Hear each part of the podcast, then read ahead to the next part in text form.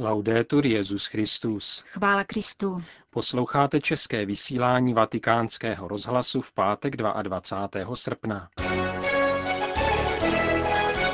Po krátkých zprávách se dnes vrátíme k tiskové konferenci papeže Františka, která proběhla v úterý na palubě letadla cestou z Jižní Koreje do Říma. Od mikrofonu zdraví Petr Havlíček a Jana Gruberová. Zprávy vatikánského rozhlasu. Vatikán. Včera večer telefonoval papež František s rodiči zavražděného amerického novináře Jamese Foleyho, popraveného islamisty v Sýrii. Svatý otec chtěl tímto gestem projevit svou blízkost zarmouceným členům jeho rodiny. Telefonát se uskutečnil kolem 20. hodiny našeho času po večeři svatého otce. James Foley byl katolík a vystudoval jezuitskou Market University v Milwaukee v americkém státě Wisconsin. S jezuity zůstával v kontaktu i během své novinářské práce. Průběžně je informoval o svých přesunech ve válečných zónách Blízkého východu, kde působil, i o své účasti na humanitárních aktivitách. Především je ale žádal o modlitbu, která pro něho byla velkou pomocí, když se ocitl v zajetí. Jak se svěřil v jednom ze svých dopisů, zejména modlitba růžence, kterou se naučil od své matky, byla pro něho záchranou během jeho prvního zajetí v Libii v roce 2011. Po druhé byl Foli unesen v Sýrii před dvěma roky.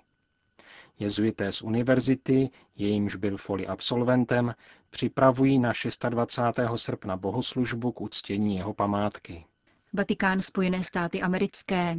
V Michiganu včera po dlouhé nemoci ve věku 86 let zesnul kardinál Kazimír Šoka. Syn polských emigrantů byl po studiích ve Spojených státech a Itálii jmenován na biskupský stolec michiganského Gaylordu a později se stal arcibiskupem Detroitu. V 90. letech minulého století jej Jan Pavel II. povolal do Vatikánu jako svého blízkého spolupracovníka. Kardinál Šoka téměř 8 let vedl prefekturu ekonomických záležitostí apoštolského stolce a poté byl jmenován předsedou guvernatorátu městského státu Vatikán. Papež František ve své kondolenci apoštolskému nunciovi ve Spojených státech vzpomíná na neúnavnou biskupskou službu zesnulého kardinála. Svatý otec svěřuje do milosrdné boží lásky duši tohoto velkorysého služebníka církve a Krista. Čteme dále v soustrastném telegramu. Po odchodu kardinála Šoka čítá kardinálský sbor 211 členů, z toho 118 s právem volit papeže. Kijev. Řecko-katolický kijevsko-halický arcibiskup Sviatoslav Ševčuk zveřejnil otevřené poselství evropským biskupům a politikům. Volá v něm po podpoře ukrajinského zápasu o samostatnost schrnuje vývoj situace v zemi za posledních devět měsíců a popisuje situaci křesťanských církví a ostatních náboženských vyznání v zemi rozdělené občanským konfliktem. Ve svém listě mimo jiné upozorňuje na některé případy náboženské diskriminace a pronásledování, jednak na Krymu, anektovaném Ruskem, a také na územích, která ovládají proruští separatisté. Na závěr ubezpečuje o tom, že ukrajinská řecko-katolická církev činí vše proto, aby do dramatické situace vnášela pokoj a zmírňovala utrpení všech obětí trvajícího konfliktu. Konec zpráv. Poslední apoštolskou cestu papeže Františka do Jižní Koreje zakončila více než hodinová tisková konference během zpátečního letu. Odpovědím svatého otce jsme se již částečně věnovali v našem středečním vysílání. Nyní se vraťme k dotazu japonského novináře Yoshimori Fukushiny, který papeži poděkoval za první návštěvu azijského kontinentu. Během své cesty jste potkal lidi, kteří hodně vytrpěli. Co jste prožíval, když jste při závěrečném ši pozdravil sedm tzv. comfort women, tedy sexuálních otrokyň japonských vojáků? A druhý dotaz, stejně jako v Koreji byli také v Japonsku skrytí křesťané. Příští rok uplyne 150 let od jejich opětovného vystoupení na povrch. Bude možné, abychom se za ně v Nagasaki pomodlili spolu s vámi? Eh. To by bylo velice krásné. Pozvala mne jak japonská vláda, tak i biskupové, ale zpět k utrpení. Korejský národ nikdy nestratil svou důstojnost. Zažil invazi, ponížení, války, rozdělení a mnoho vytrpěl. Včera cestou na setkání s mladými lidmi jsem navštívil muzeum mučedníků. Utrpení těchto lidí bylo strašlivé. Byli umučeni jenom kvůli tomu, že nechtěli pošlapat kříž. To je dějiné utrpení. Schopnost trpět je tedy součástí korejské národní důstojnosti. Také dnes při mši byly vepředu tyto staré ženy. Za japonské invaze byly jako dívky odvlečeny do kasáren a zneužívány. Nestratili však svou důstojnost. A dnes ráno přišli, odhalili svou tvář starých žen, poslední z těch, které přežili. Tento národ je silný ve své důstojnosti. Když se však vrátíme k mučednictví, k utrpení a k těmto ženám, zjišťujeme, že takové jsou plody války. A my dnes žijeme ve válečném světě, všude. Kdo si mi řekl, víte, otče, dnes jsme ve třetí světové válce, ale rozčleněné na kapitoly. Surovost patří do válečného světa. Chtěl bych se zastavit u dvou pojmů. Prvním je surovost. Děti nyní nemají žádnou cenu. Dříve se vedly konvenční války, ale dnes něco takového neplatí. Tím neříkám, že konvenční války jsou něco dobrého. Dnes ale bomba dopadne a zabije nevinného spolu s viníkem, dítě spolu s matkou. Zabije všechny. A toho bychom se měli děsit. Neříkám to proto, abych vás strašil. Úroveň lidské krutosti však v tomto okamžiku poněkud děsí. Druhým pojmem je mučení. Dnes je mučení jedním z téměř běžných nástrojů v jednání tajných služeb a při některých soudních procesech. Mučení je však hřích proti lidskosti, je to zločin proti lidskosti. Katolíkům proto říkám, mučit člověka je smrtelný hřích, je to těžký hřích. Velmi by mne těšilo, kdybyste vy, novináři, ve svých sdělovacích prostředcích uvažovali nad tím, jakého stupně krutosti lidstvo dosáhlo a jaké názory panují na mučení. Myslím, že by toto zamyšlení všem prospělo.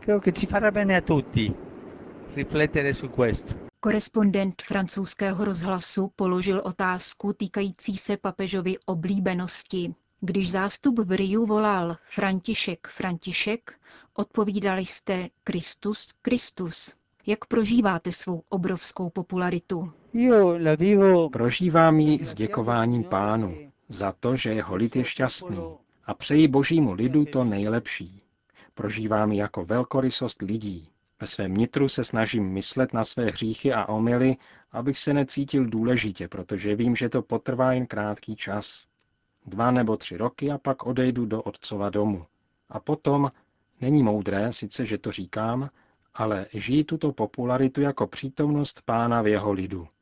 Pána, který biskupa jako pastýře užívá k tomu, aby mnohé vyjevil. Prožívá mi tedy přirozeněji než dříve, kdy mne poněkud děsila. Nyní se soustředím na tento postoj. Říkám si, že se nesmím zmílit, abych božímu lidu nespůsobil křivdu a tak podobně. No? Redaktorku italského státního rozhlasu přitahuje papežův každodenní život v domě svaté Marty. Cítí se tu František jako vatikánský vězeň? Ptala se. Snažím se o co největší svobodu. Mám pracovní a úřední schůzky, ale jinak žiji, jak neobyčejněji dovedu. Opravdu by mě těšilo vycházet z Vatikánu ven, ale nejde to. Nikoli kvůli bezpečnosti, ale když člověk vyjde, nakupí se na něj lidé. Prostě to nejde a taková je realita. Ale uvnitř v domě svaté Marty žijí normálně. Pracuji, odpočívám, klábosím. Zpočátku jsem se sice cítil jako vězeň, ale mnohé se změnilo. Některé hradby padly. Předtím to byly samé zákazy, samé papež nemůže jít a tak dále. Jeden příběh pro zasmání. Jdu k výtahu a hned se objeví člověk, protože papež přece nemůže jezdit výtahem sám. Řekl jsem mu, jen se vrať na své místo, si jdu dolů sám. A tím to skončilo. A tak to má být, že? Žít normálně. Reportér německé televize se zajímal o projekt encykliky o ekologii, o níž se už delší dobu mluví. Je možné říci, tázal se, kdy bude publikována a jaké jsou její hlavní body? Hodně jsem o chystané encyklice mluvil s kardinálem Turksonem a s dalšími a požádal jsem ho, aby schromáždil všechny návrhy, které k tomu přišly. První koncept je takhle tlustý, řekl bych, že je o třetinu silnější než Evangelii Gaudium. Nyní je tu nesnadný problém, protože o ochraně stvoření, o ekologii a také o ekologii člověka je možné mluvit s jistotou jenom do určité míry. Potom nastupují už jen vědecké hypotézy, některé poměrně jisté, jiné nikoliv. Encyklika, která je textem učitelského úřadu církve, se musí opírat jenom o jistoty. Řekne-li papež, že středem vesmíru je země a ne slunce, chybuje, protože říká něco, co není vědecké, a to nejde. A tak je tomu nyní. Musíme text bod po bodu prostudovat a myslím, že se stenčí. Je třeba jít k podstatě, k tomu, co lze tvrdit s jistotou.